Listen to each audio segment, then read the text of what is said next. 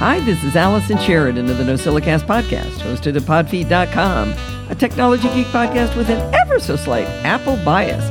Today is Sunday, February 5th, 2023, and this is show number 926. Well, I simply cannot start the show without first giving gigantic, huge, over the top thanks for Bart and Alistair for producing the shows while Steve and I were gallivanting off in foreign lands.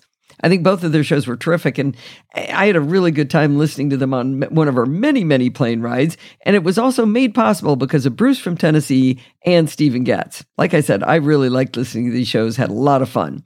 I'm so proud of our 17 year streak of never missing a single episode every week. I don't believe any other show can say that. And I do say we because it clearly takes a village to keep this going. Well, next week I'm going to be doing a segment on tech and travel, but I did want to tell you what an amazing time we had. We flew to Argentina, first to Buenos Aires, and then down to a tiny town called Ushuaia, which is referred to as the end of the world because it's the southernmost city in the world. From there, we boarded a 150 person cruise ship where it took two full days to get to Antarctica. In preparation for the trip, I created a very nice diagram. Of course, I did. And uh, it was of all the places we were going to go and things we were going to see in Antarctica. It turns out, though, when you're on an expedition cruise, you have to be ready to just roll with the weather and end up something someplace completely different. We only saw one of the things we were scheduled to see on my diagram, but it turned out that was okay because everything we saw was amazing. Imagine standing on a beach with 40,000 penguins. I'm not exaggerating. They went as far as the eye could see. We saw three different kinds of penguins. It was it was just spectacular. On the second half of the trip, we saw Iguazu Falls, or Iguazu Falls as they say it, and that's the second largest waterfall area in the world, right behind Victoria Falls. It's on the Iguazu River between uh, Argentina and Brazil, and it was it was positively astonishing. It was 1.75 miles long with 275 separate falls. Now, we never pictured ourselves as world travelers, but we are absolutely in love with going to exotic places and learning new things. If you ever get a chance to go to a weird place, say yes. As you can tell, my voice is not up to its usual dulcet tones. I finally got rid of my laryngitis and my cold from last time. And while I was on the ship, I got another cold back to back. So I'm not going to do as much recording as I had planned. Um, but luckily, we have a security bits with Bart. And Jill from the Northwoods sent in a segment about Steam Deck, not to be confused with Stream Deck. And Bodie Grimm of the Kilowatt podcast did some interviews at CES just for us. I got to tell you, it killed us not to be there to see him for his first CES, but we had to stay safe, uh, as safe as possible to make sure we would be able to go to Antarctica. So we didn't go this year. Hopefully, we'll get to see him there next year. This week, our guest on Chit Chat Across the Pond is Bart Busschots with Programming by Stealth number 144. When last we recorded, Bart started teaching us the basics of shell scripting using Bash. We learned how to collect terminal commands into a reusable shell script, but we didn't yet learn how to accept any kind of input. In this installment, we learn how to take inputs either from the execution of the command or from user input and how variable names are created for the different ways of receiving input. We also learn about exit codes, which are really more like error codes, and how they can be used in Boolean logic. Now, this logic, I should say, this knowledge will come into play when we learn next time how to do conditionals and loops. It's a short episode, and as Bart says, not a heavy lift, so I enjoyed it quite a bit for my first time back. And of course, as always, you can find Bart's fabulous tutorial show notes at pbs.bartificer.net, and there's a link in the show notes directly to this episode. Hi, this is Jill from the North Woods. When I switched over to Mac, I lost a lot of my Windows games. That was the last piece that I couldn't seem to figure out how to get on my MacBook. Some of the games would play in Mac, like Minecraft or even Civilization, which are two of my favorites. But then there were other games. Mostly I buy them from Steam, and most of them don't translate over to Mac. So there I was, a bunch of purchased games that I really enjoy playing, and no real way of playing them on my MacBook. Now, one of the things about gaming is that it is the one thing I do for pure relaxation. I can knit and I can play podcasts, and it's fun and exciting for me to do. But if I really just need to relax, I'm just stressed out. I had one of those days the other day where I just sat there and played a couple of hours of video games and suddenly my stress was gone. What am I supposed to do? Now, the good news is one of my favorite games, No Man's Sky, is coming to MacBook in Ventura. What about the rest of the games? What other options did I have? I could try Microsoft's Game Pass system, and that works through a browser of all things, almost all browsers, and all the games that you buy through Microsoft or are provided through that Microsoft Game Pass are available for you to play. Problem is, one, I don't have that many games purchased on Microsoft. Two, you're streaming the game through a browser, which means that it may not be as responsive as you hope it would be. The last thing is, it's a $15 subscription, which is only going to go up over the course of years every month. The last problem is, I have an Xbox X controller, which does work with Mac. I've played other games with it, works fantastically. However, it doesn't seem to work on Microsoft Game Pass with a Mac. Now, this was uh, about six months ago, and I haven't tested it since, but I couldn't get the two to work together. Since most of my games are over at Steam, which is owned by Valve, that also was a big setback. Then, Steam announces that they're going to come up with something called the Steam Deck, not to be confused with the Elgato Stream Deck. This is just a gaming device. It's a lot like the Nintendo Switch, a small, portable, handheld item, maybe about the size of a loaf of bread if you sliced it the long way, which also means it's very portable. So, because the Steam Deck was coming out, it was a natural, obvious choice for me. All my games are on Steam. To talk a little bit about what the Steam Deck is, again, it's a handheld gaming item. It has Linux on the system itself and is pretty easy to grip. It has controllers and a very bright screen. It connects with USB C. You can hook up a monitor through the USB C. You can use Xbox controllers, Bluetooth mice, keyboards. So if you're into computer gaming and you're used to all the commands you play to play some of your games, it's easy to do. Many of the games that are on Steam are available to play on the Steam Deck. There are a few of them that aren't available, but most of them actually do work, even if they're not verified. There's very few of them that error in any sort of way where it's unplayable. I noticed that when I played Microsoft Flight Simulator, which is not verified to be on the Steam Deck, all you had to do was switch one of the loading settings, which I found on the internet, and it suddenly started playing. Fantastic. The bonus is that I can take it with me whenever I travel from work. I even brought it camping and didn't use it that much because I really try to do outside things. There was some bad weather at the end of my trip, and what else was there to do other than to sit in my tent and play with my Steam Deck? I also tried playing with it on my way back from California on the airplane, and it was a good distraction. Although I was race car driving in Forza 5, and that caused me to be a little bit unstable when I drive around curves. I always drove right off the road every time we hit a bump on the plane, but that's pretty funny in and of itself. So the Steam Deck for me was the perfect solution. Portable, has my Steam games, and the price is not so bad.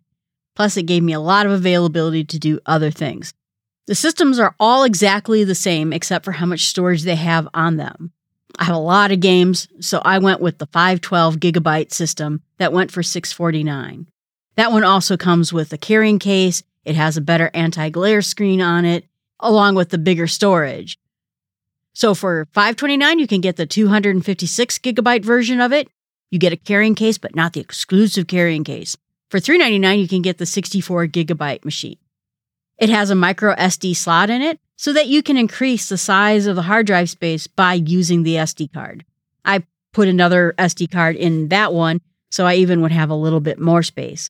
I have a lot of games on Steam, and some of them are pretty large. Forza 5, Forza 4, and Microsoft Flight Simulator are all really large games. Most of the other games themselves take a very small space.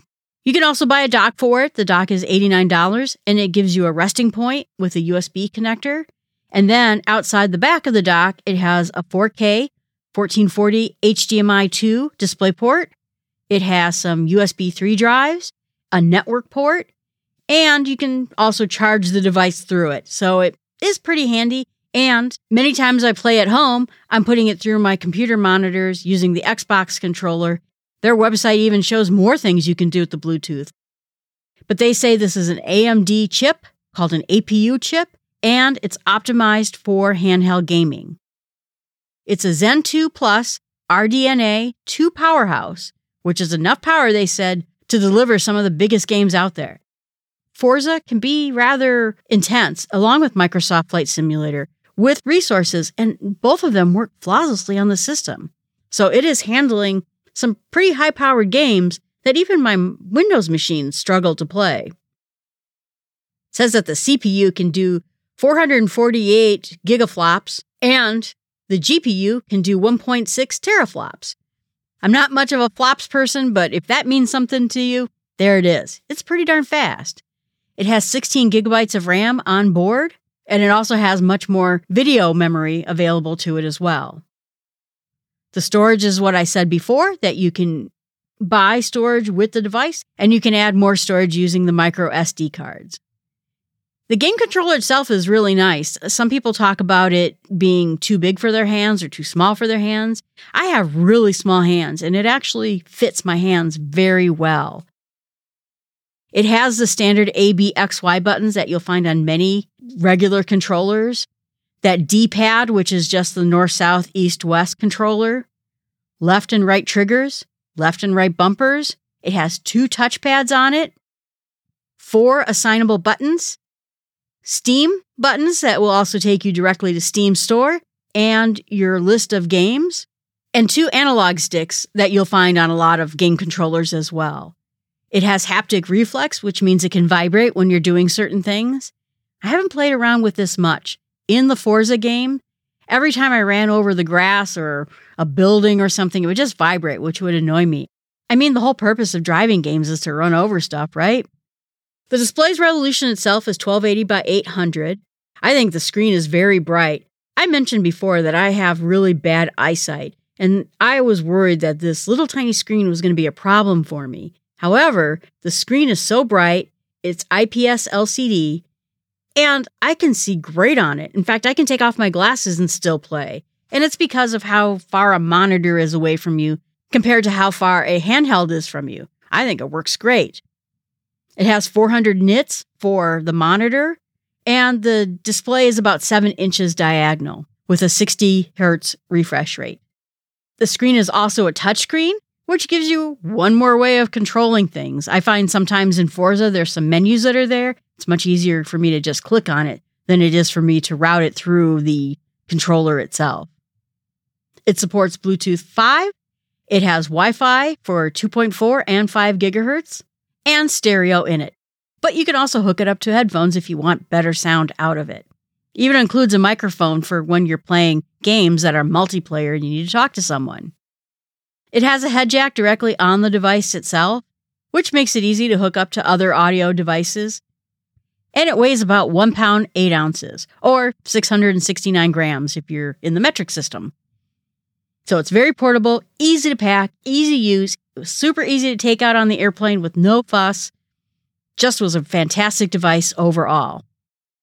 Sometimes the fan noise on it can get a little bit loud. People have complained about it. And because people complained about it, they came up with better ways of dissipating the heat. I don't know anything about this, but the fan now is much more quiet, and you can tell they did something to make it better. The biggest complaint that people have when they play it, and it's not such a big complaint for me, is that the battery can play for about two, two and a half hours just on battery power alone. People feel that that's a little light. However, I think it's pretty good. I play it a lot of times when it's sitting in the dock, and you can hook up a battery pack to it if you want to do that. I don't want to sit there and play video games all day long like I used to a couple of decades ago. For me, when the battery runs out, that's a good signal for me to get back and do something else for a while. I read a lot of reviews and people felt like they wanted a better screen the next time. I think the screen's fantastic, and I know I'm not a particularly picky person, so it wasn't a problem for me. And then other people complained that they wanted a bigger drive, maybe a terabyte drive on the device, but you also can hook up a hard drive to it with the dock and just keep it there. So when you're playing on the dock, you have all your games, while maybe you take it with you, you can just have some of your favorites. The other fun thing is that if you want to, you can nuke the OS. This is literally a machine. I am planning on actually installing Windows on an SD card. I have a feeling that when some games come out and they're going to be Windows exclusive games, not through Steam, I'm going to be kind of sad. So if I have a working Windows device on a micro SD card, I can play Windows games anytime I want. And to install Windows on the Steam Deck, it takes one micro SD card with at least 32 gigabytes of space, or maybe even a thumb drive that you hook up to the dock. You also need a Windows PC to create the ISO file, I think, and then you just need a keyboard and a mouse that hooks up through Bluetooth, and you're good to go. And it runs the full blown Windows, not even just the limited ARM version. I'm looking forward to this project. I think it's going to be fun to run Windows off of there. But I've seen people put other operating systems and other emulations on their Steam Decks so that they can play Nintendo games to make it almost like a Nintendo Switch. It is just a very small PC. The build, you can tell, is a very quality machine. I haven't seen one flaw in the build at all. This is a solid device. And if you've never been to Steam, the games library is absolutely huge. They frequently go on sale. Look at, you know, times like Black Friday and Christmas and other times of the year where they have amazing sales and you can get these games for only a percentage of the actual price. The other nice thing about it is I felt that the Steam button allowed me to quit games and go into another game quickly. Or, like when I was on the airplane, just quickly shut the whole thing down, put it back in the case, and then just pick it up when I pick up the game system later. So it saves your game. If you're on the internet, it, it syncs it up to Steam so that your saved games are available to you everywhere. So when I stop playing Windows games, guess what? I put them on the Steam Deck and there's all my games exactly where I left them. I was just thrilled by that. I wondered if I was going to lose anything at all, and in fact, I didn't. The other thing about Steam is that Valve is great with customers. They're very attentive. They listen to what people are complaining about and responded to it. So even the company itself is just fantastic when it comes to customer service. And what other fun you can have doing it is if you have a Steam Deck, you can call it a Stream Deck or a Steam Desk or a Stream Desk. I mean, it's all getting confusing because everything just sounds the same all the time. But it is much fun to play as it is to say rightly or wrongly. And at home, I never confuse my Stream Deck with my Steam Deck, two different things, even though they're sitting right next to each other. And this is Jill from the North Woods. You can find me sleeping in a tent playing with my Steam Deck. But if you have any questions, please feel free to look me up at Allison's Slack channel. I'm around a lot of the times, and if you have games or things that you like to play on the Steam Deck, let me know. Well, I actually played that entire review for the uh, live audience, and a lot of people were jumping on saying they thought that the uh, flight simulators wouldn't probably run very well on it because Steam tends to be a streaming service. But this is not a Stream Deck; it is a Steam Deck, and these uh, these files are actually local. The games are local, so she said that the performance on the flight simulators in particular was really, really good the audience was uh, was pretty excited about that. Two people for sure looking at buying them. Uh, George from Tulsa also commented on Jill's blog post and gave a link to some uh, power banks that work well with the Steam Deck. But he also said something interesting. He said it can be used in full desktop mode running a customized GNOME desktop, and GNOME is what's on the mainline Ubuntu uh, distribution of Linux. And he said Linux desktop applications are available directly from Steam or can be sideloaded with terminal commands. Isn't that crazy? This thing is a little computer for a pound. Um, he did also make a note that the cheapest 64 gigabyte version has an eMMC drive, and the larger capacity drives are the much better NVMe. So he's got a couple of other links in there that are pretty interesting. But uh, yeah, it looks like this one's stimulating a lot of interest. Uh, my grandson Forbes was listening, and uh, he got all excited when he heard uh, them talk, heard talking about Minecraft on this. Hey everybody, this is Bodie. Um, awkward intro. I had a chance to sit down with Dr. Aadeel Akhtar, who is the founder and CEO of Psyonic. And what Psyonic does is they make bionic prosthesis for amputees. And not only did I get to sit down with Dr. Akhtar, but I also spoke with Brian, who is an amputee. He lost his arm in a work accident approximately mid forearm. Brian uses Psyonic's ability hand, which works with his neuromuscular system. The Ability Hands muscular system it allows amputees to manipulate all five fingers and the thumb, which is pretty impressive. You can do different grips, you can do different hand gestures, even the rude ones. You can even use the ability hand to charge your phone. It's a pretty impressive uh, piece of tech. I'm not going to be able to explain this as, as well as Dr. Akhtar and Brian will, so let's go ahead and listen to that interview. I'm here with Dan and Dr. Akhtar of Psyonic. Dr. Akhtar, why don't you tell us what Psyonic does? So, Psyonic develops advanced bionic limbs that are affordable and accessible for everyone. Okay, and then how did you get into this? What, how did this become your passion? Yeah, this is something I wanted to do my whole life, ever since I was seven years old. My parents are from Pakistan. I was born in the U.S. When I was visiting, I actually met someone with uh, missing a limb for the first time. She was my age, living in poverty, missing her right leg, and using a tree branch as a crutch. That's what inspired me to go into this field. And how long have you been doing this? Um, we've uh, been working on this for seven years, and uh, we released the Ability Hand, which is a bionic hand meant for people who have lost their hand in September of 2021. It's FDA registered. It's covered by Medicare in the US. And it's the fastest hand on the market. It's the first one to give users touch feedback as well. Oh, it gives you touch feedback. That's super cool. So, the, the demonstrations is it's very hard for an audio podcast because this is a very visual demonstration. You guys actually stopped at the South Hall. You had people stopped at the front door blocking people because they were so impressed with what you guys were doing. Um, how does it work? Yeah. So so Dan, actually, you want to explain how you're actually able to control the hand, and um, so you lost your hand in an accident um, back what? In uh, 2009, I lost my hand in a work accident.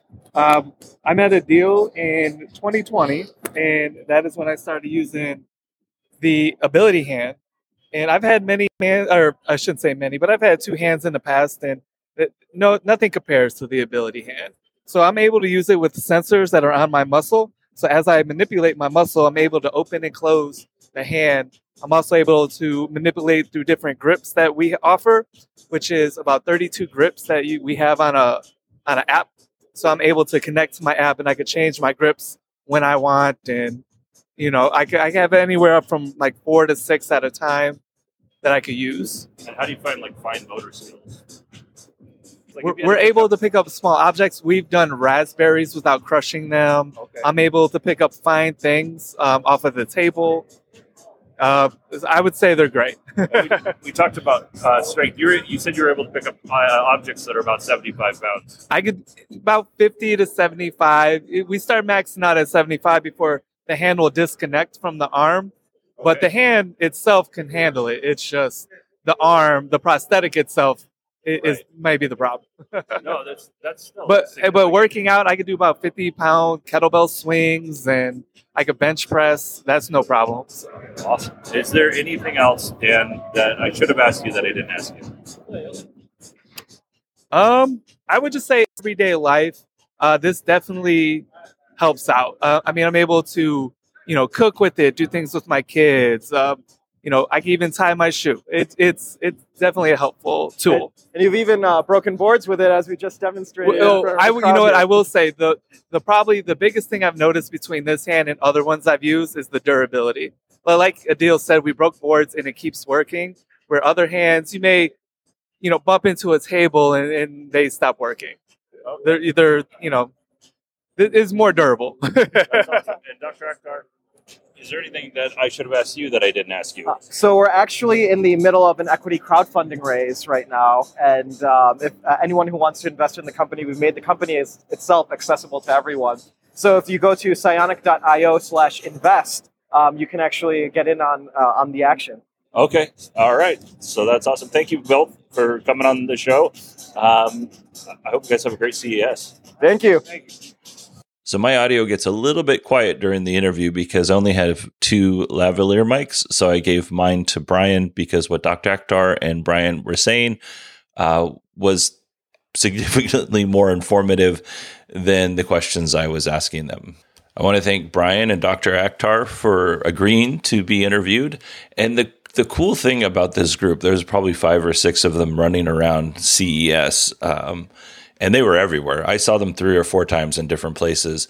Is everybody in this on this team was energetic even at the end of the day they were energetic and they were smiling and they made sure to say hello every time you saw them they recognized you it was just they're a very cool company. And if you know somebody that needs a prosthesis or you're just interested in this kind of tech, I would go to psyonic.io.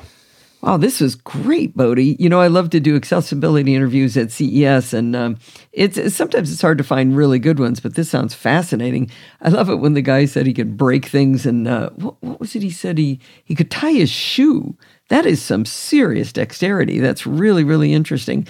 I can't wait to go over and uh, see if I can find some videos on this.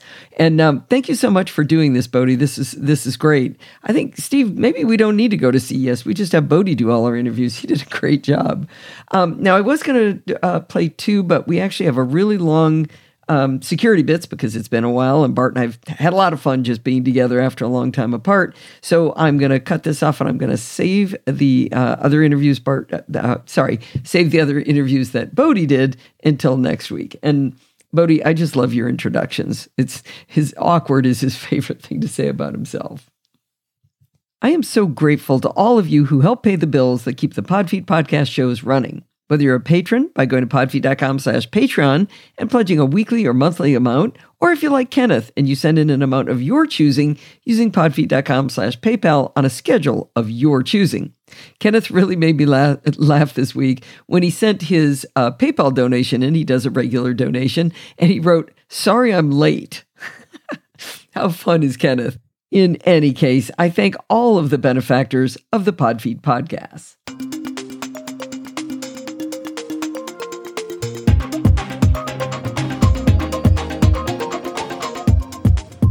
Well, it's that time of the week again. It's time for Security Bits with Bart Busschots. Uh, anything go wrong while I was gone, Bart?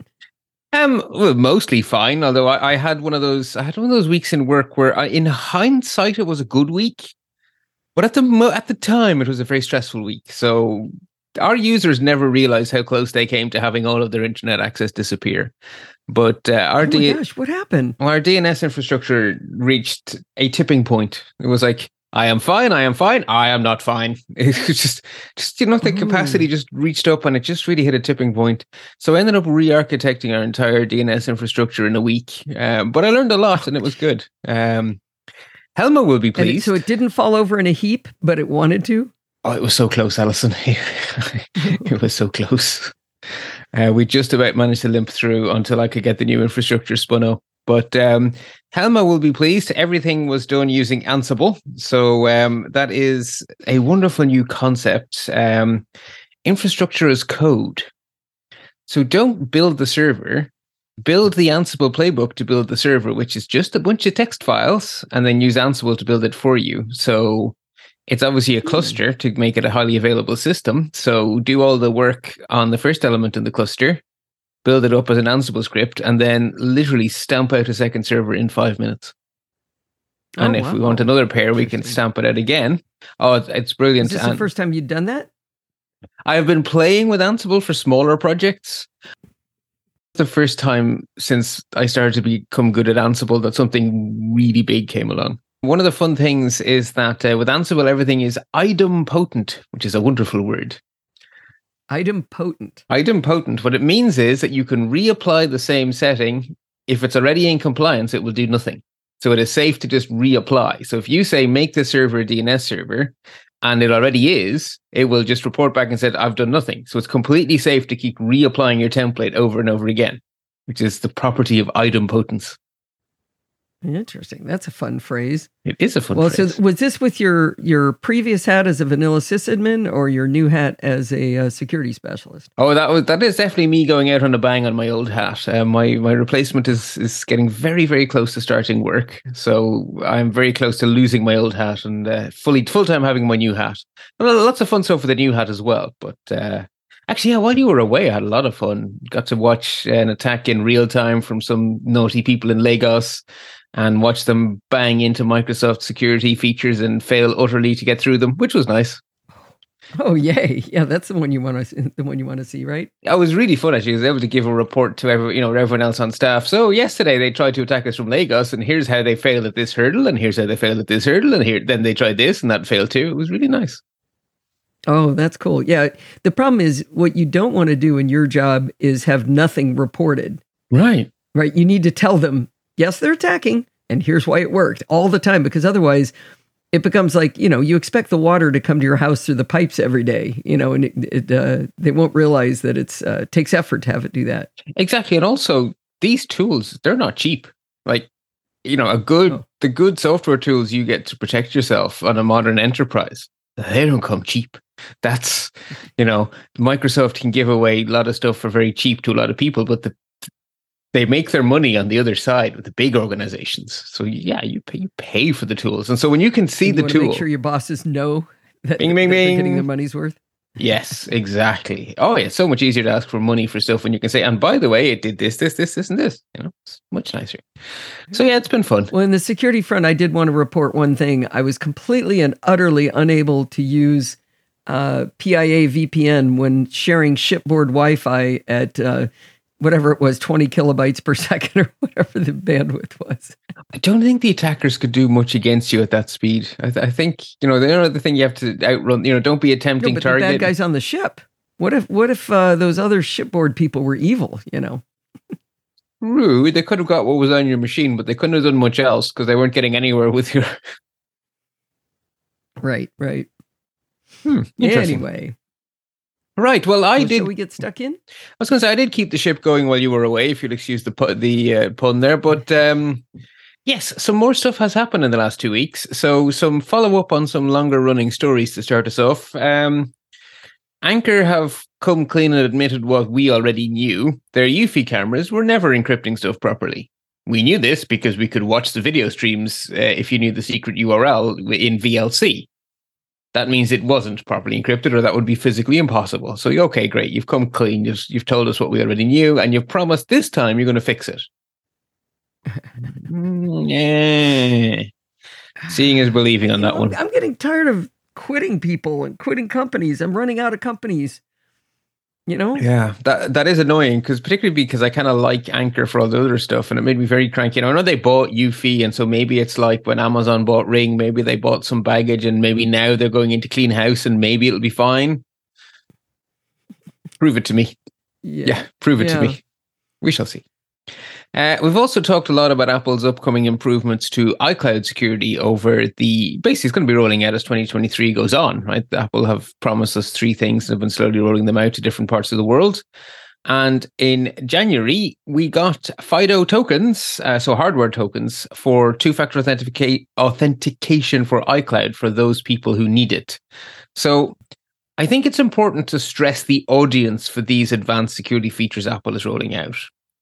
They are for journalists and industry leaders and lawyers working on human rights stuff or political leaders or campaigners. They're, they're for people who have a reason to believe they are at extra risk and they come with a loss of convenience, right? You're someone who knows you need more protection than your average person.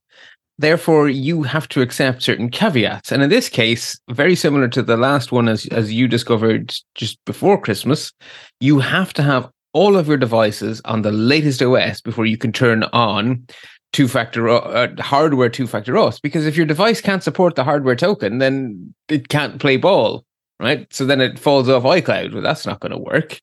So, you know, you need you to can't have, have one device below level and everything else working. That device just no longer has access, right? Right, exactly, because this is your iCloud protection, which spans everything.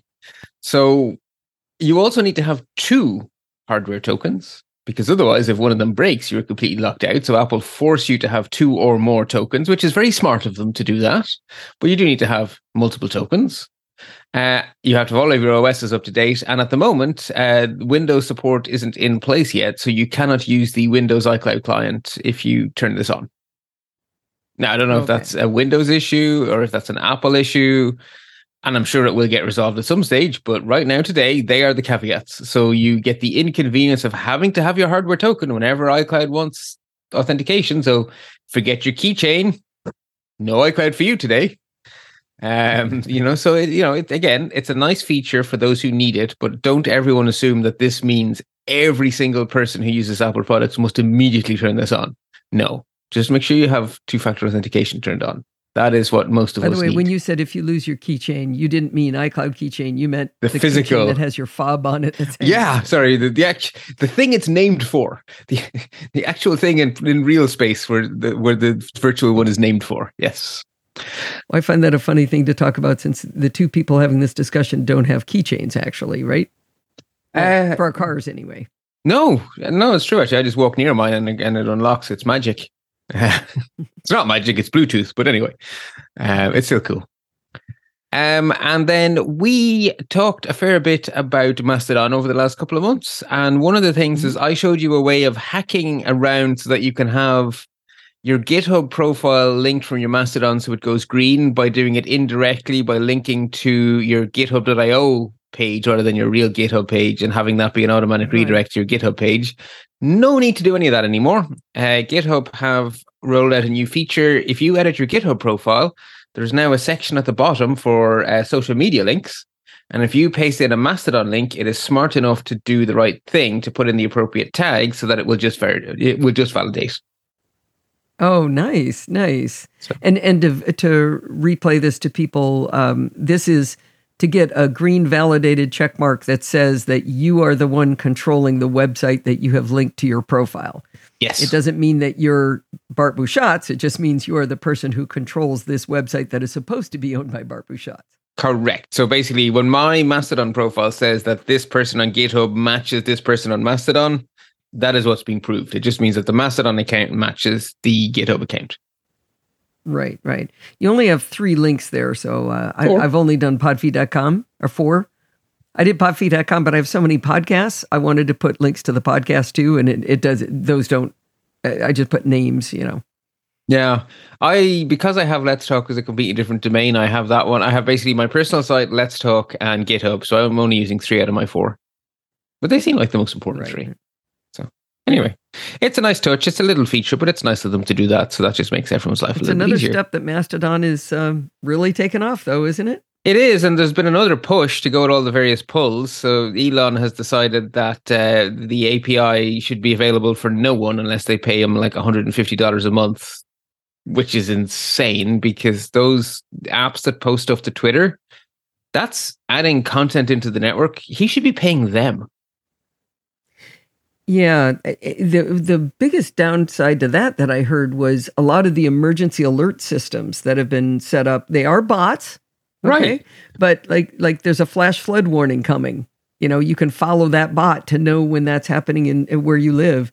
Uh, those emergency things are just all going to disappear. Unless It's just erasing content. Right, uh, unless the government's all of. I mean, just just imagine trying to go through procurement to get a, a monthly, uh, just just even getting that bill, Box. that invoice paid. That's not going to work in the public right, sector. right. Well, and they do a lot of them. You know, they don't just do one; they do a ton of them, so that it could be enormous expense. And like you say, I, I always found it really funny when I was working that I could spend one hundred and fifty thousand dollars on my signature, but I couldn't spend fifty dollars a month. Right, because it's was no recurring cost. to do it. The funniest one was one time a company paid me back for a piece of equipment that turned out to be hot garbage, and they gave me a check for like forty thousand dollars, and I looked at it going. I only know how to spend money. I don't How know do I how put to it put it back? back in the company. It was the funniest thing. You took it down to the cashier and you put the the um, source code for your organization in there, and the money went right back in. It was There the you go. weirdest thing. Yeah. Anyway, finding out how to spend money is very difficult. It's just it's just not thinking things through. But then, hey, look, it's his next interest payment is due shortly, and that's going to be fun. And if that one doesn't sink the ship, the one after that, three months later, probably will. So I'd say I also saw that he hasn't been paying um, his rent payments for how uh, the the facilities, buildings, correct? and and one of the buildings is is owned by the crown. Oh yeah, yeah, the, yeah. Well, a lot of things are owned by the crowd, and like that's how he's not Prince Charles anymore. That's how King Charles. King Charles was a business genius when he came to the Duchy of Cornwall. He made a fortune, and he was a landlord to a lot of people. So they own a lot of he's stuff. not. He's now suing Elon Yeah. Musk for not paying his rent. Darn tootin'. I also, after making everyone come into the office and making such a big hoo ha, he's also making people around most of the world work from home so he doesn't have to pay the rent on their office space.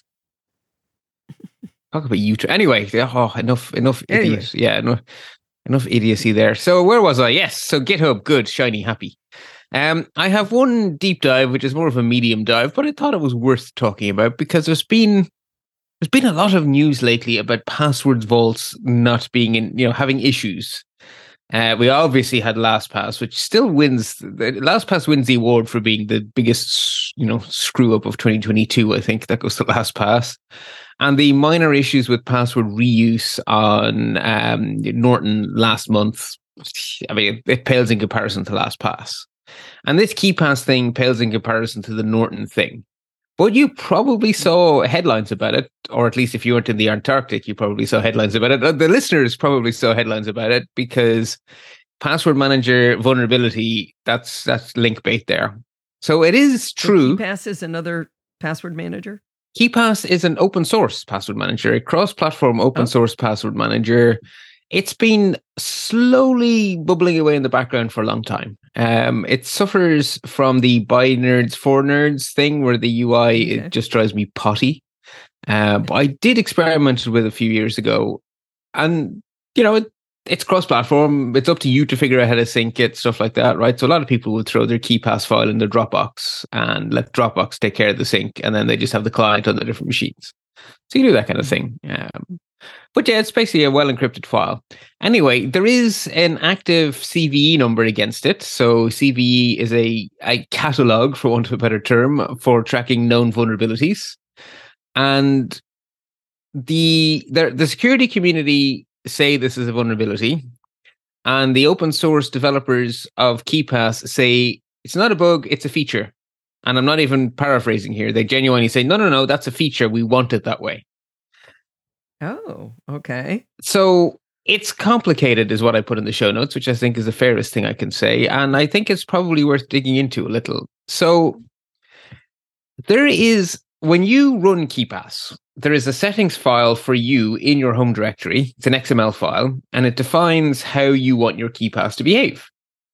And one of those settings will instruct KeePass to run this code when you unlock your vault. It's an event handler for I have just unlocked my vault. And so you can use it to automate what happens when you unlock your vault. But that's not in the vault. In fact, that's probably how they should secure it. They should probably have the event handler code in the vault so it doesn't trigger, so it can't be edited unless you know the password. I think I've just solved their problem for them. But it's not in the vault. It's sitting in your home directory. Sidecar. Yes, unencrypted.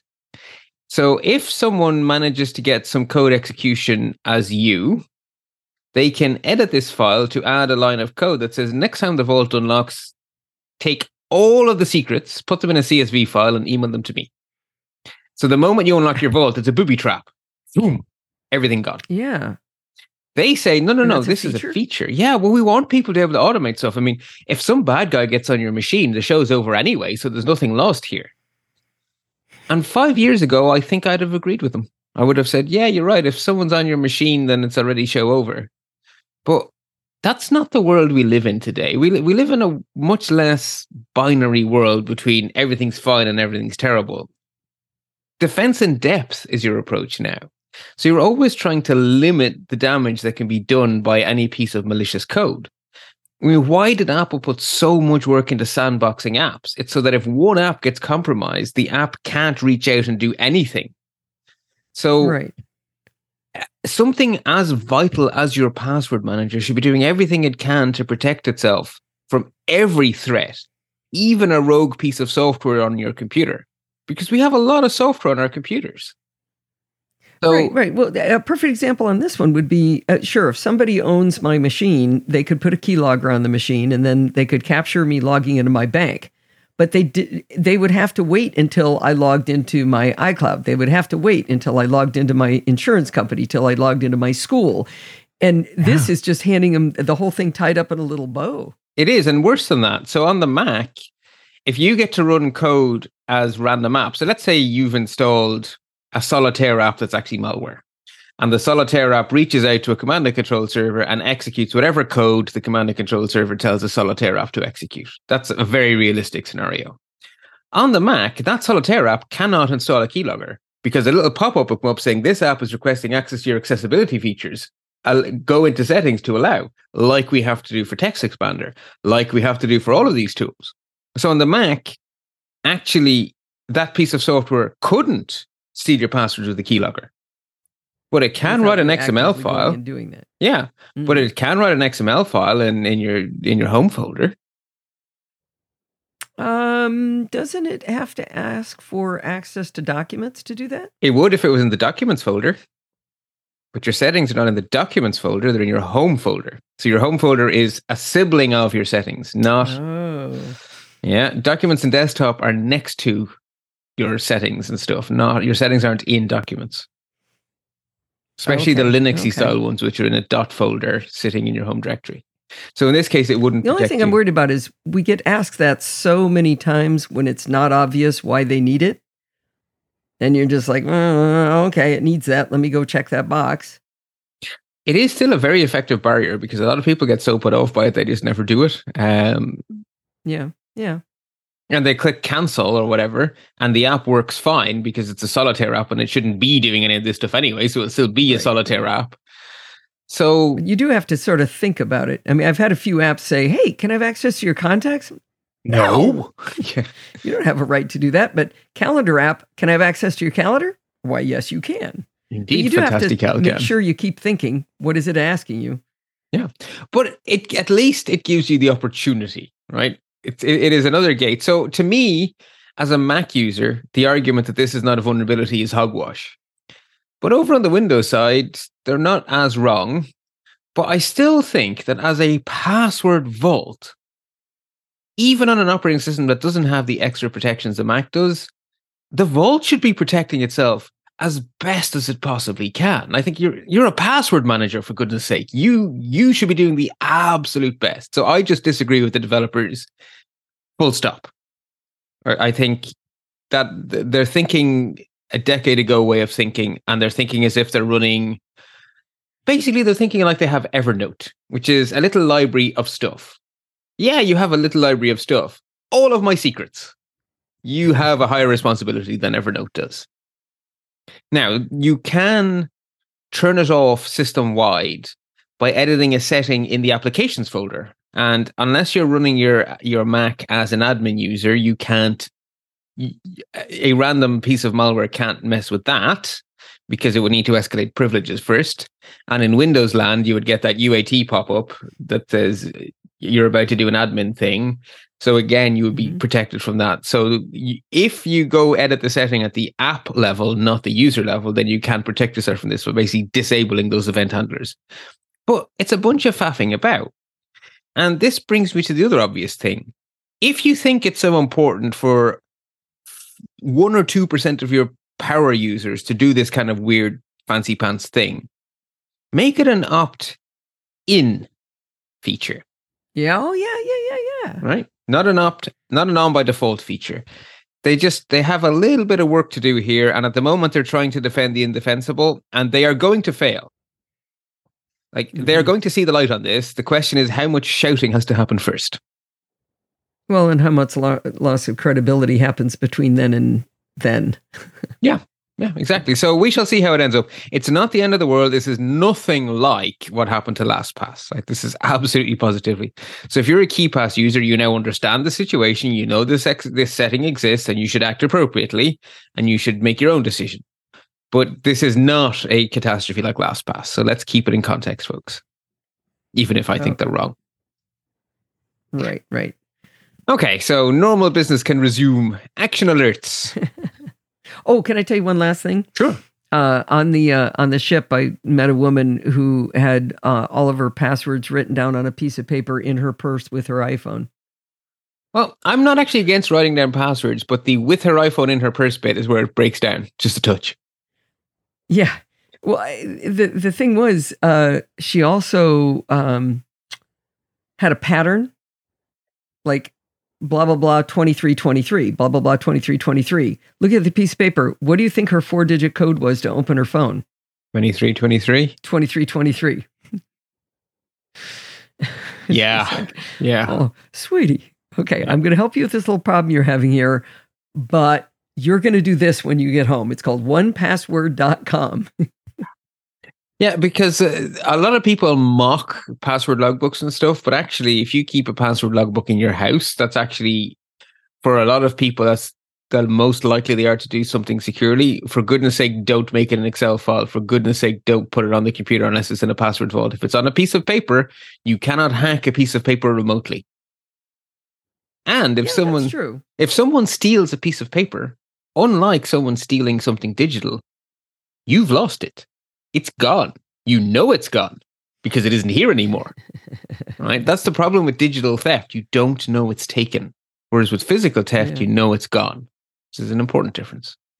So anyway, yeah, And uh, one one last thing on this. Mhm. Um, so uh, Lindsay and Nolan were on uh, LastPass, and Hmm. they switched over to 1Password.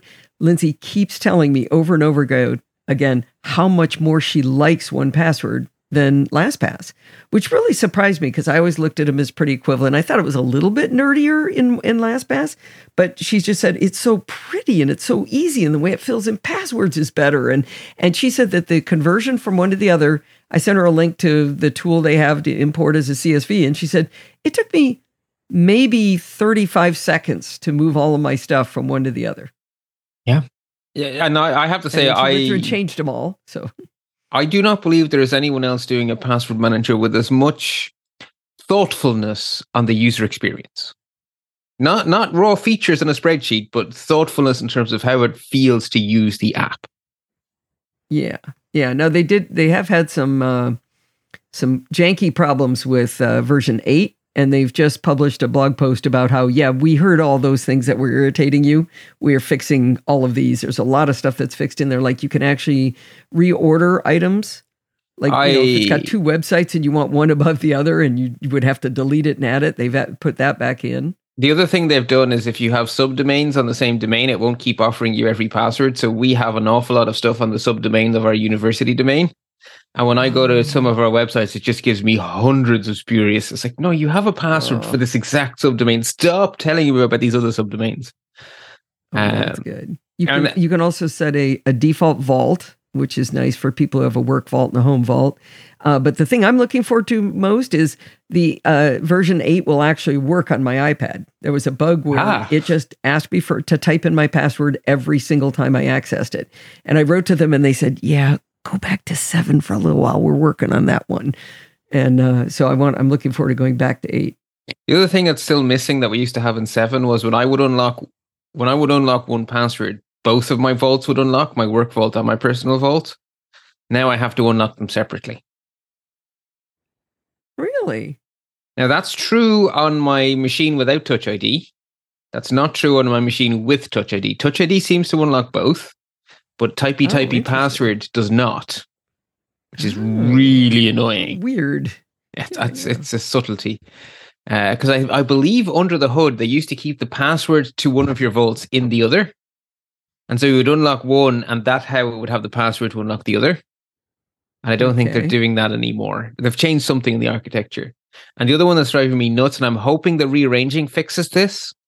But I have accounts where there are multiple multi factor authentications, right? Oh, really? because I have single sign-on credentials that have many different front ends that they go to, but the same the same username and password at the very, very, very, very back end, right?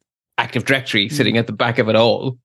But some of them have Google Authenticator and some of them have Microsoft Authenticator. So the second factor is different. And so when I open that account, I see four six-digit codes. I can't choose the one that sticks to the top.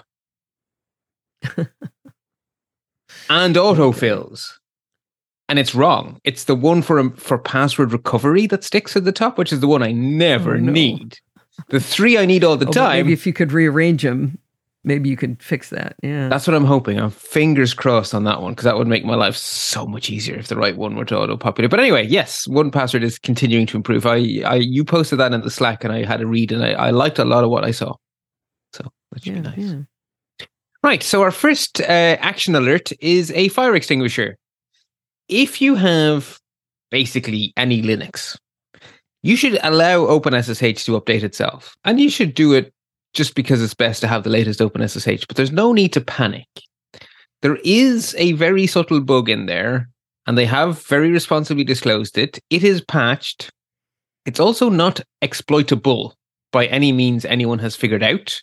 Now, attacks only get better, so you know, six months from now, someone might figure out how to possibly exploit it. But for now, it's just let this patch when it needs to patch. But if you read something about OpenSSH bug, yes, there is a bug, but there is no need to panic. It is it is under control. The fire brigade are on scene. Everything is fine. Just Work along is busy. A dumb question. How would I know if I had an open SSH on my server? oh, you do. Can you SSH to it? yes. Yeah, then you almost certainly do. It is conceivable that there is someone somewhere not using OpenSSH, but I'm not aware of any major distro that isn't using OpenSSH. So can you put it on your checklist to tell me how to do that? How well, you have Yum updating itself automatically all the time. It's just going to come out in the wash. Do I? You okay, do. I knew that. yes, you do. You do because otherwise you would have hundreds of security updates behind, and you do not. Okay. Okay. So yeah, you have to do nothing. You just have to. Yeah, you just have to do nothing. It'll happen. Let it. Okay. Let it do its thing. It's great. Automation, good as you know yourself. Uh, so that's the first one. Um, Apple have also patched pretty much everything everywhere. So let all of your Apple devices update themselves, and they have also backdated some of their patches to older versions of iOS. So right back to the iPhone 5S, there is now a security update available. Wow. Yes. So wow. How many? Is that like nine years? Eight It's years? a long time ago, the iPhone 5S. Uh, If I had, if this wasn't my new Mac, I would have uh, Mactracker installed and could tell you very subtly, but uh, I don't. Um, but yeah, it's it's a long time ago. So patchy, patchy, patch, patch, and all of your Apple goodness. Moving on then to worthy warnings. So remember, we've already mentioned LastPass a few times. Well, they're owned by a company called GoTo. And it turns out they didn't only lose their LastPass stuff. They also lost a whole bunch of really important data for various GoTo products. And just like with the LastPass disclosure notifications, they're a bit low on detail. Very low on detail with things like there are some two factor authentication settings have been stolen. Home another bar? What precisely do you mean by two factor authentication settings? And quite what could an attacker do with this information you haven't told us exactly what it is? And also, on some accounts, it was somehow encrypted. How? How strongly? So, yet again, the assumption we have to make is that they've lost everything because they're Yeah, not giving us enough. tell us. If you don't tell us, you probably it's probably bad news. If it was good news, you'd probably have told us. So, So the other main product is then is GoToMeeting, right? correct. So I'm sorry to say, Allison, you have some homework. You need to reset two-factor authentication. So you need to reset your password, reset two-factor authentication, start from scratch, and make sure you generate new recovery codes because your old recovery codes could well be the metadata that was lost. If one had GoToMeeting. If one had GoToMeeting, GoToWebinar, any of the GoTo products. Are we I not on GoToMeeting? I do. Oh no, sorry, No, we're on we're on Zoom. We're on that other one I don't like. Um, sorry, it's it's one of those blue icons I don't like. I get all confused. Um, sorry, you're fine then. No homework for you. You're all good. Um, but yes, so basically, and also if you are using uh, SMS-based two-factor authentication, almost certainly your cell phone number is one of the things that has been leaked, which would definitely put you in danger of SIM swapping as a way of attacking your stuff if you're valuable enough. So the advice from Naked Security is to switch away from SMS-based two-factor authentication to app-based two-factor authentication, especially if you had it turned on. So good advice, really. Wow. Oh, to answer the question on the iPhone 5S, they, it started in 2013 and was sold until 2016. So the youngest one would be, what is that, four, seven years old? And the oldest ones are literally a decade old. 10. Yeah. Yeah, And that's kind of still- uh, impressive. wow. Nice one, Apple. That's really impressive. Yeah. Um, there, I, I probably should have put a fire extinguisher icon next to this story as well. Actually, so GitHub have lost an encrypted version of the private key for the certificate that signs their app. So, if an attacker succeeds in decrypting the key, then the attacker could use that key to sign malware as if it was officially from GitHub. And so Windows and the Mac, etc., would see it as validly signed and would not give you a warning saying this is from an unknown developer and would run the malware as if it was from GitHub, which would be bad But thankfully, GitHub kept their keys encrypted. So while the attackers were able to sneak in and get some stuff because of an errant API key, they were not able to get the unencrypted version. So that's again security working as it should. So GitHub have responded very responsibly. They gave everyone a week to let their app auto update, and then they revoked the key. If you didn't update your app in that week, it's not a catastrophe, it's a minor inconvenience. Auto update will not work for you because the signature will fail because your app doesn't know about the new key because your app didn't get the update in time. So your app will think that every valid update is malware because it's a different key.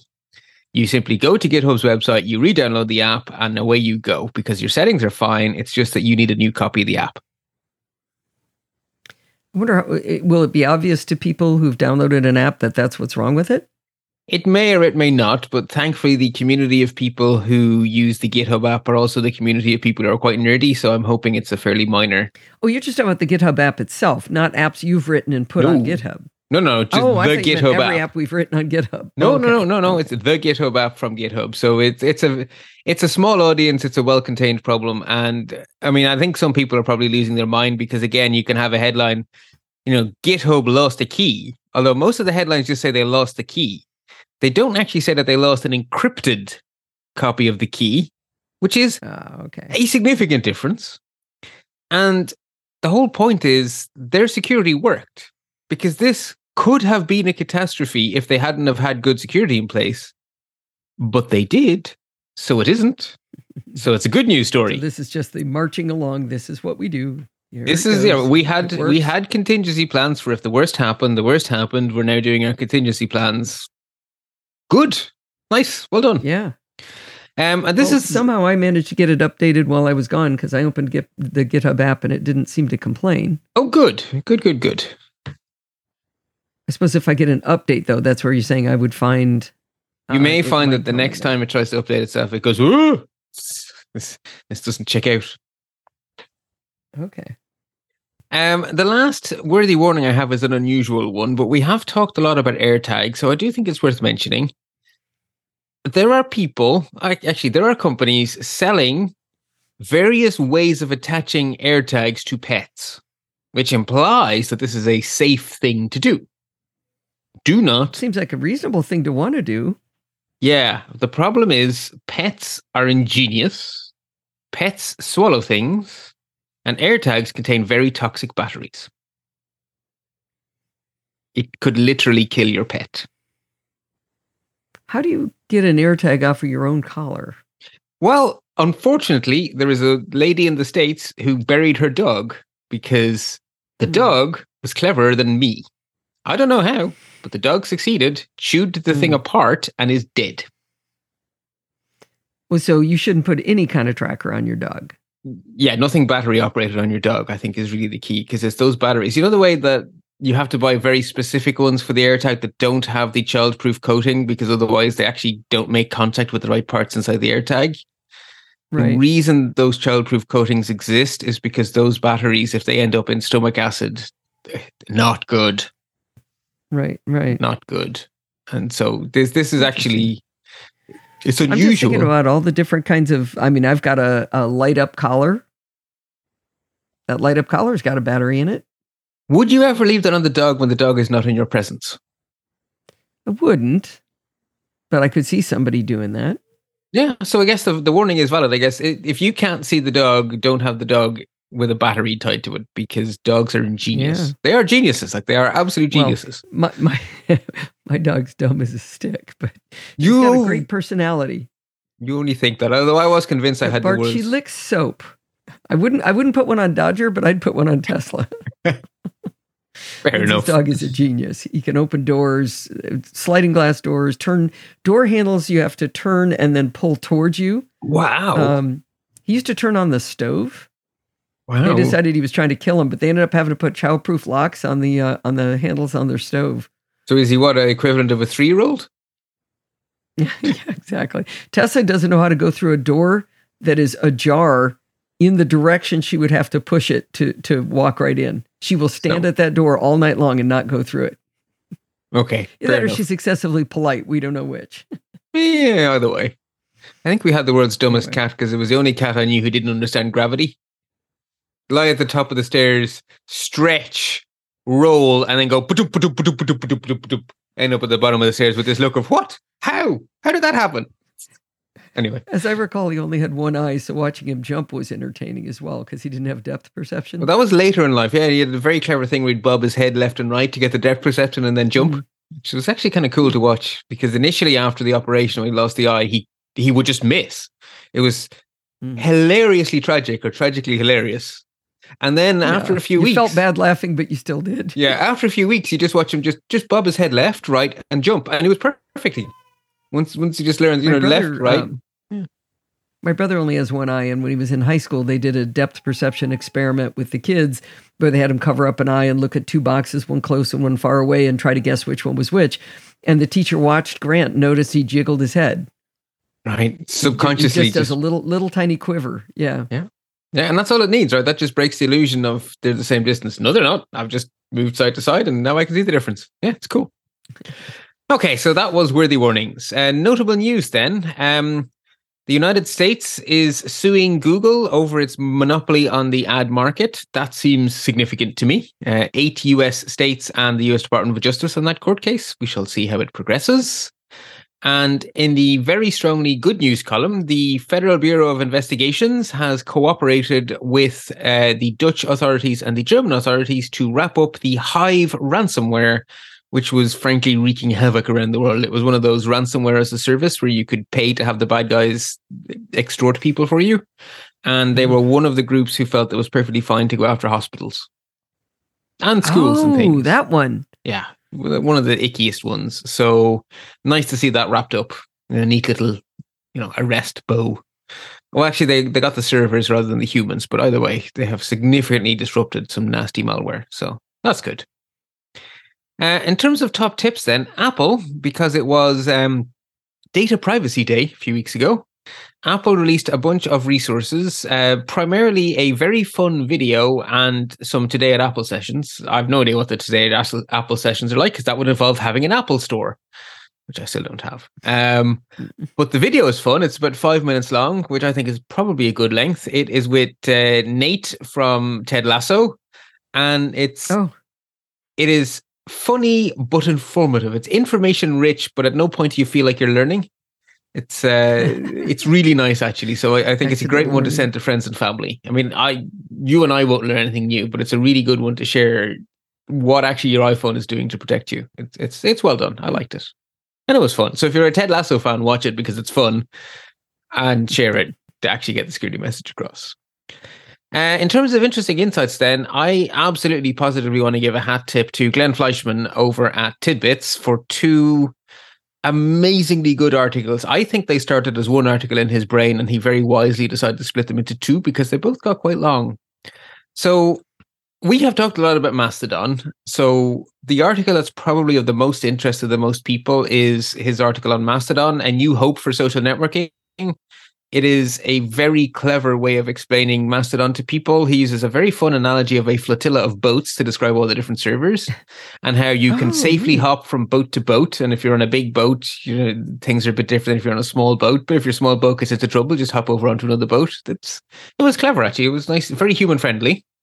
Uh, but of course, Mastodon is just one example of something called the Fediverse. So Mastodon sits on top of an open source infrastructure that could be used for any kind of social app, which is called the Fediverse. And that actually also opens up some interesting possibilities. So the second article dives into the possibilities. I mean, there's no guarantee any of this will happen, but it is an interesting vista that is open to techie people to explore. So I thought it was a very good description of what the Fediverse is and what the potential is for it. So two excellent articles from Glenn Fleischman that I, I really just want to plug.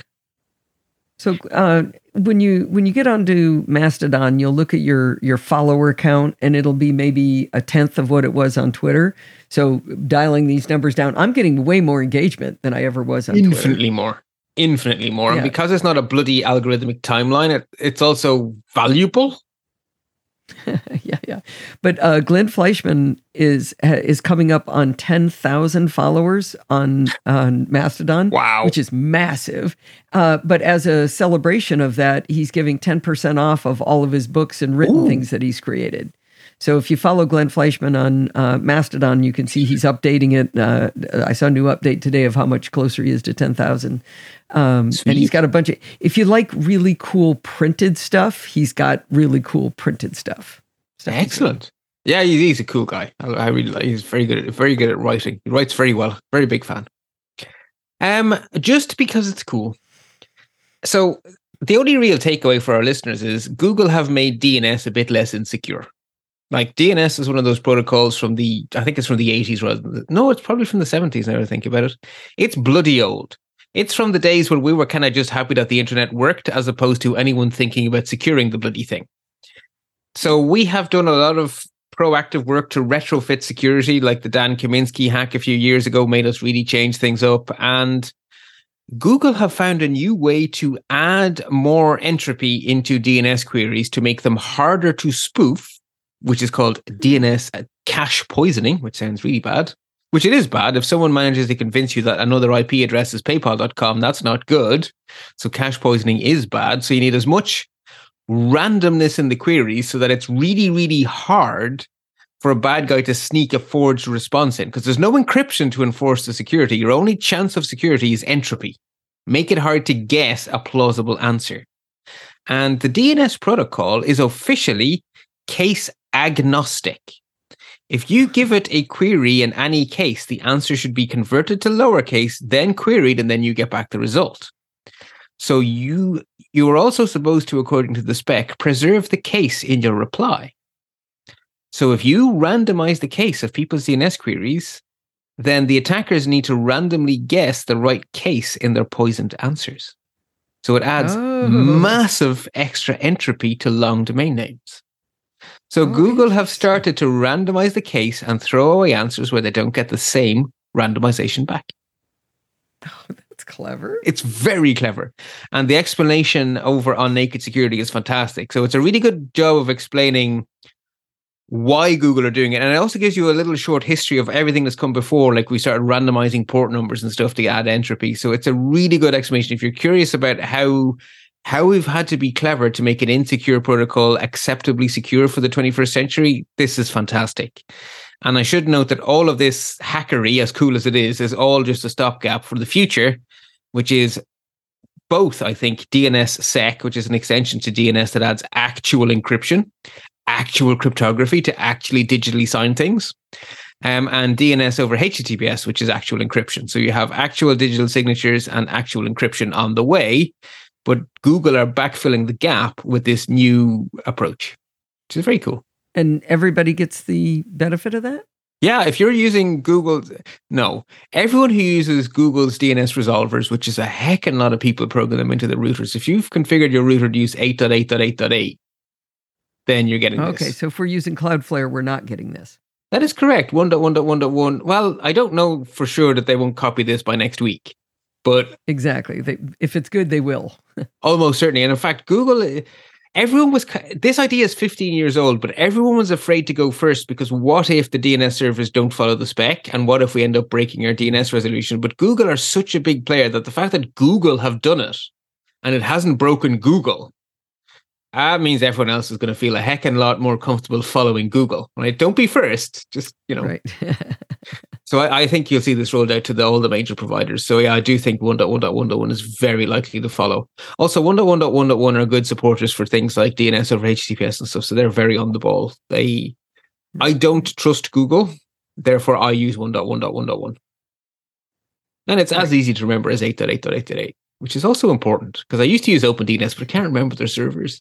so it's no good to me. Um, and then we have palette cleansers, and you, I have had a palette cleanser sort of in my back pocket for a month and a half that I was like, yeah, maybe it's too nerdy, maybe it's not appropriate, but uh, it is the perfect companion to your palette cleanser. So I've snuck in. I've basically uh, gone on your coattails. Uh, so do you want to describe so yours? Can I do mine? Yeah. Yeah, yeah. So um, one of my favorite things I follow on Mastodon is called Nixcraft, N I X C R A F T, and it's kind of nerdy, and uh, but often just really quick little clever fun things you can do.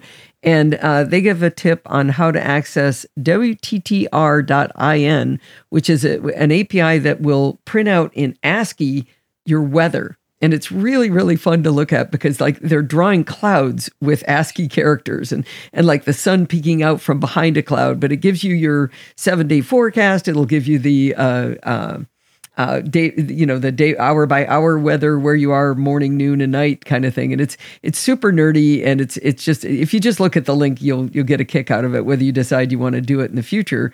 Um, so I definitely recommend following Nixcraft. And uh, but also, uh, as Bart reminded me, and I did remember at the time, we covered this in uh, learning JavaScript in programming by stealth.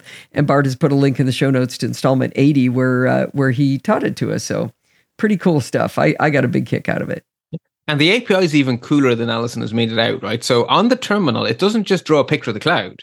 It uses the escape characters for color in the terminal. So it actually gives you like color terminal output. And if you take the same URL and put it in your browser, it gives you HTML. Because the API is actually smart enough to look at the user agent. And if the user agent is curl, it gives you back terminal output. And if the user agent is Safari or Internet Explorer, it gives you back HTML. And when we did it with programming by stealth, we explicitly said, please give me back JSON files. So then you have raw data that you can process. So this same API can give you the weather in terminal, in HTML, in raw data, and it's all for free. It's just so cool. And it's basically, you know, take all the vowels out and it's weather.in. So in other words, the weather.in forward slash Dublin will give you Dublin weather. The weather.in forward slash Los Angeles will give you Los Angeles weather. It's so cool. Big fan. A lot of fun. Exactly. Now, there's a similar API that is also designed to be accessed from the terminal using the curl command that also returns nicely formatted ASCII with all the various color codes. It's called cheat.sh, which is a whole bunch of cheat sheets for nerdy stuff. It covers both terminal commands and common programming languages. So you can basically use your terminal to get like, oh, sugar, how does the ls command work? If you would prefer to have a human write something human friendly instead of the man page, which involves, I mean, you will learn to speak man page ease, but it is a different language, right? It's some sort of jargon. It's not it's not human speak. Um, and you will eventually get good at man pages, but a lot of people prefer not to read man pages. So cheat.sh is perfect for humans. And uh, all the details are linked in the show notes. And again, that will work in the browser or from the command line, and it will be sensible and give you sane output regardless of how you go to it. So it's uh, another cool use of a web based API. very good, very good. Those do fit, those do nestle quite nicely together. I've been wondering how I because I, I thought like if I'd come out with that cheat that SH one without you having something else that was similar, I don't think it would have gone over as well. So this is perfect. all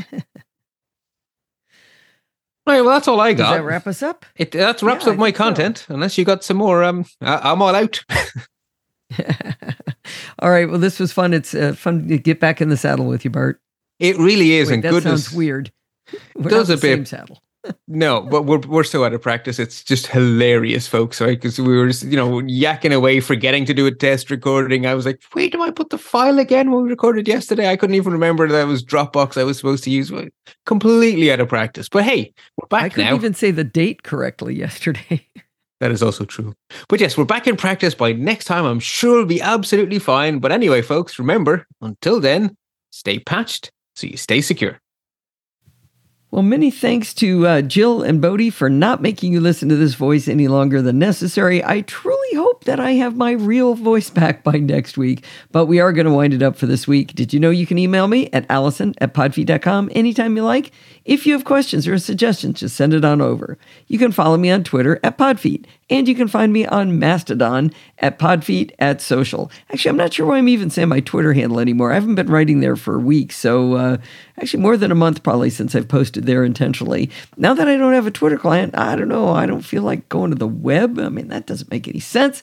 So I am on Mastodon at Podfeet at chaos.social. If you want to join in the fun of the conversation, you can join our Slack community where you can talk to Jill as she said. And you can go to podfeet.com slash slack to do that. And in there, you can talk to me and all of the other lovely Nosilla castaways. Remember, everything good starts with podfeet.com. You can support the show at podfeet.com slash Patreon or with a one-time donation or a regular donation like Kenneth at podfeet.com slash PayPal. Be sure to let me know if you're going to be late though. Anyway, and if you want to join in the fun of the live show, we had a hoppin' show since we've missed a couple of weeks. You can go to live show by going to podfeet.com slash live on Sunday nights at 5 p.m. Pacific time and join the friendly and enthusiastic Nosilla castaways. Thanks for listening and stay subscribed.